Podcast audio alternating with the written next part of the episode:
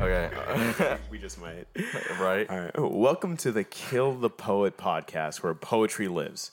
I'm your host, Young Toledo. And I'm your co-host Kolo Kai, and this week we're gonna be your quick fix for poetry. So let's get it popping. All right. Both poems today were actually written by our one and only Toledo. the one that I don't know about. Anyway, um, yes, the the first poem we're going to be uh, listening to today is called uh, "Liberation." And it's probably the first poem that I ever wrote that I was actually like, man, this this shit kind of bangs, you know. and, and you know how like, you know. If you're an artist of any sort, Right. Um, most of the things you make, you look at it and you're like, "Man, this is I wish like I could have done this better. E- Exactly. This is terrible. this is not a good piece. But then every once in a while, Right. you'll write that one thing or paint that one thing or make that one sound. You're like, oh wow, this is actually kind of cool. Yeah. you go to sleep, wake up, oh wow, this is still cool. Still cool. and like, um, I, I I wrote this two years ago. No, three Damn. three years ago. yeah. and it's um it still rings like true to you. e- exactly And exactly it still sounds like sick and everything. Yeah, and, and it's it's interesting. It's one of those things where you look at it and you're like, "Whoa, I don't know where this really came from." Right. And I think that's part of the reason why it rings so true because it just felt like it. I don't know. Right on. Yeah. But I've got a bunch of questions like pertaining to it, but we gotta let Yeah. him hear it first. Well, well, let's let's hear it first. So uh, this first poem, it's uh, uh, called "Liberation." Liberation. Liberation. in the truest sense of the word. A freeing, fluttering feeling like the first flight of a bird. It's absurd that for a time I've been living so constrained, confined to the confines of my very own brain. I was blind to see the tethers chaining me to a singular fixed point in time, spinning and spinning and spinning my gears, living my life in a circle instead of a line. It's a clarity. Something that is often a rarity in this time and space of being broke, but on Twitter being woke. There is no going back. Why would there be? Why wouldn't I want to see what lies ahead and instead be trapped in the past? For the past was built to build and propel me forward, so I don't fall wayward into the old ways of my old days when the sun rays blinded me from my current condition, not giving me the proper ignition needed to spur my mission.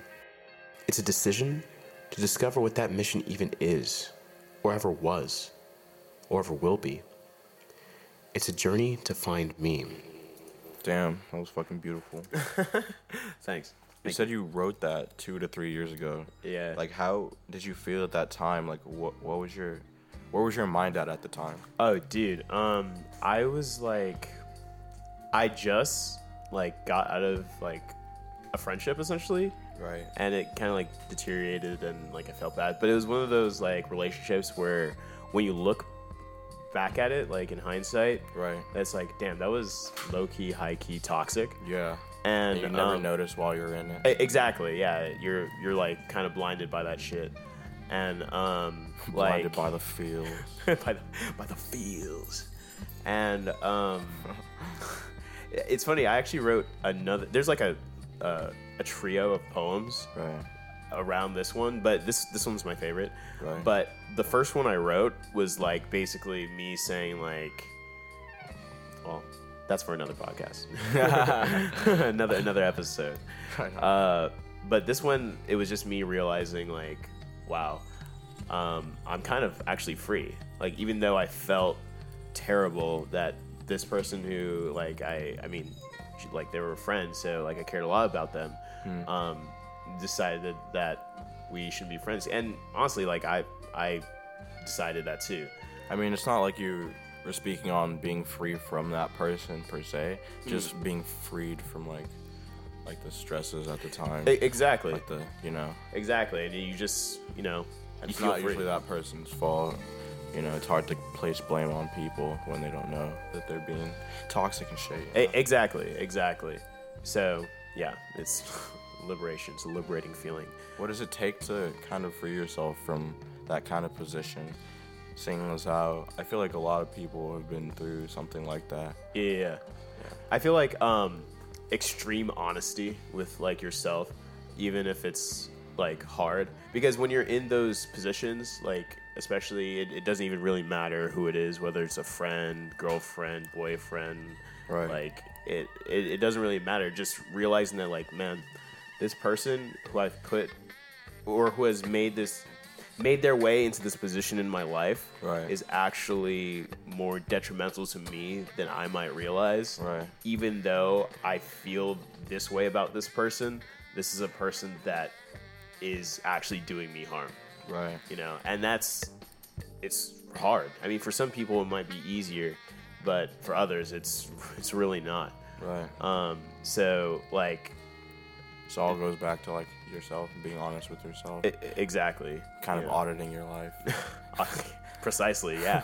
I mean it, you you gotta you know? Exactly. A- and, like there's there's a line in there where i say that the past was built to build and propel me forward so i don't fall wayward. Into my old ways and my old days you know things like that. Right. and it's like that's what it is. Like when you're when you look back you're kind of auditing like your life. You're looking at it and it's like okay so this these are the facts this is where, where what's happening yeah, exactly. this is where I'm at now.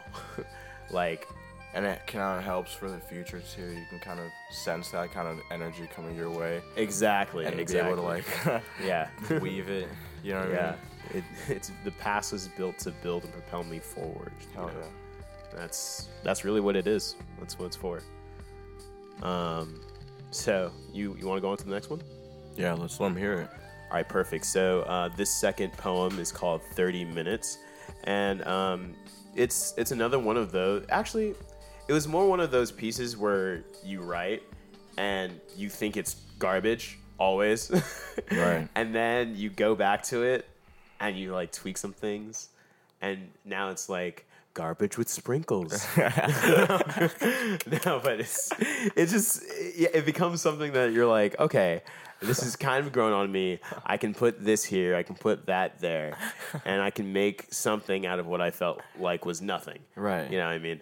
Um, so yeah, let's uh, let's go ahead and listen to it.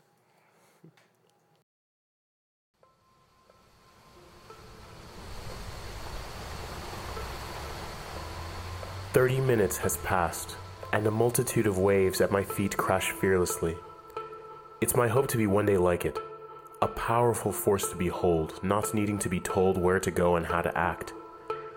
Thirty minutes has passed. The black holes in the sky are not seen, but my joy and happiness always are.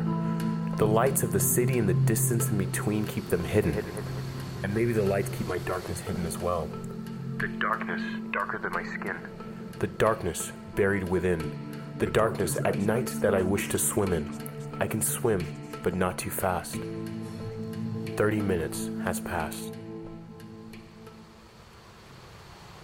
So towards the end of this poem, you refer to the darkness like over and over and over again. I feel like that was on purpose. What exactly is it? Well, um, well, when I wrote this poem, like I was at the beach and it was it was dark, so I was when I was looking at the sky. Um, But I feel like there's more to that.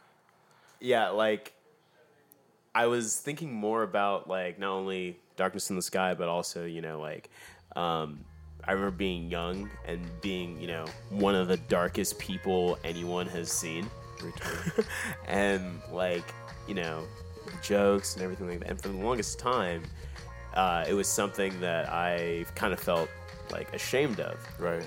and it was like it was my darkness Right. which bummed me out which put me in a dark place Right. you know and it's like how deep the darkness penetrates you know whether it's the skin the the sky or how you're feeling it just it's it just could be all permeating um but yeah without you know Yeah, that's- dark, that's dark parts usually make lighter parts seem that much brighter That's so. definitely something that like like black kids like like go through often. I feel like Oh, absolutely. depending on where you grew up and shit, like being comfortable in your own is like a crazy concept. Yeah, and it, it's it's extremely empowering. Like it's Once you eventually get to that point where you feel unfuckwittable, oh, you can't then tell it's you know nothing.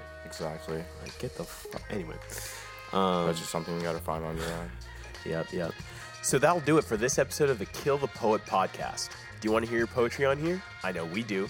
Hit me up on Twitter at Young Toledo and on Instagram at Young Toledo underscore underscore. I know I wanted it without the underscore, but I couldn't get it. Special thanks to Kolo Kai for our theme music. Thank you to all the other artists contributing to the show. And a special thank you to you for being here. Till next time. Yeah, kill a poet, bow!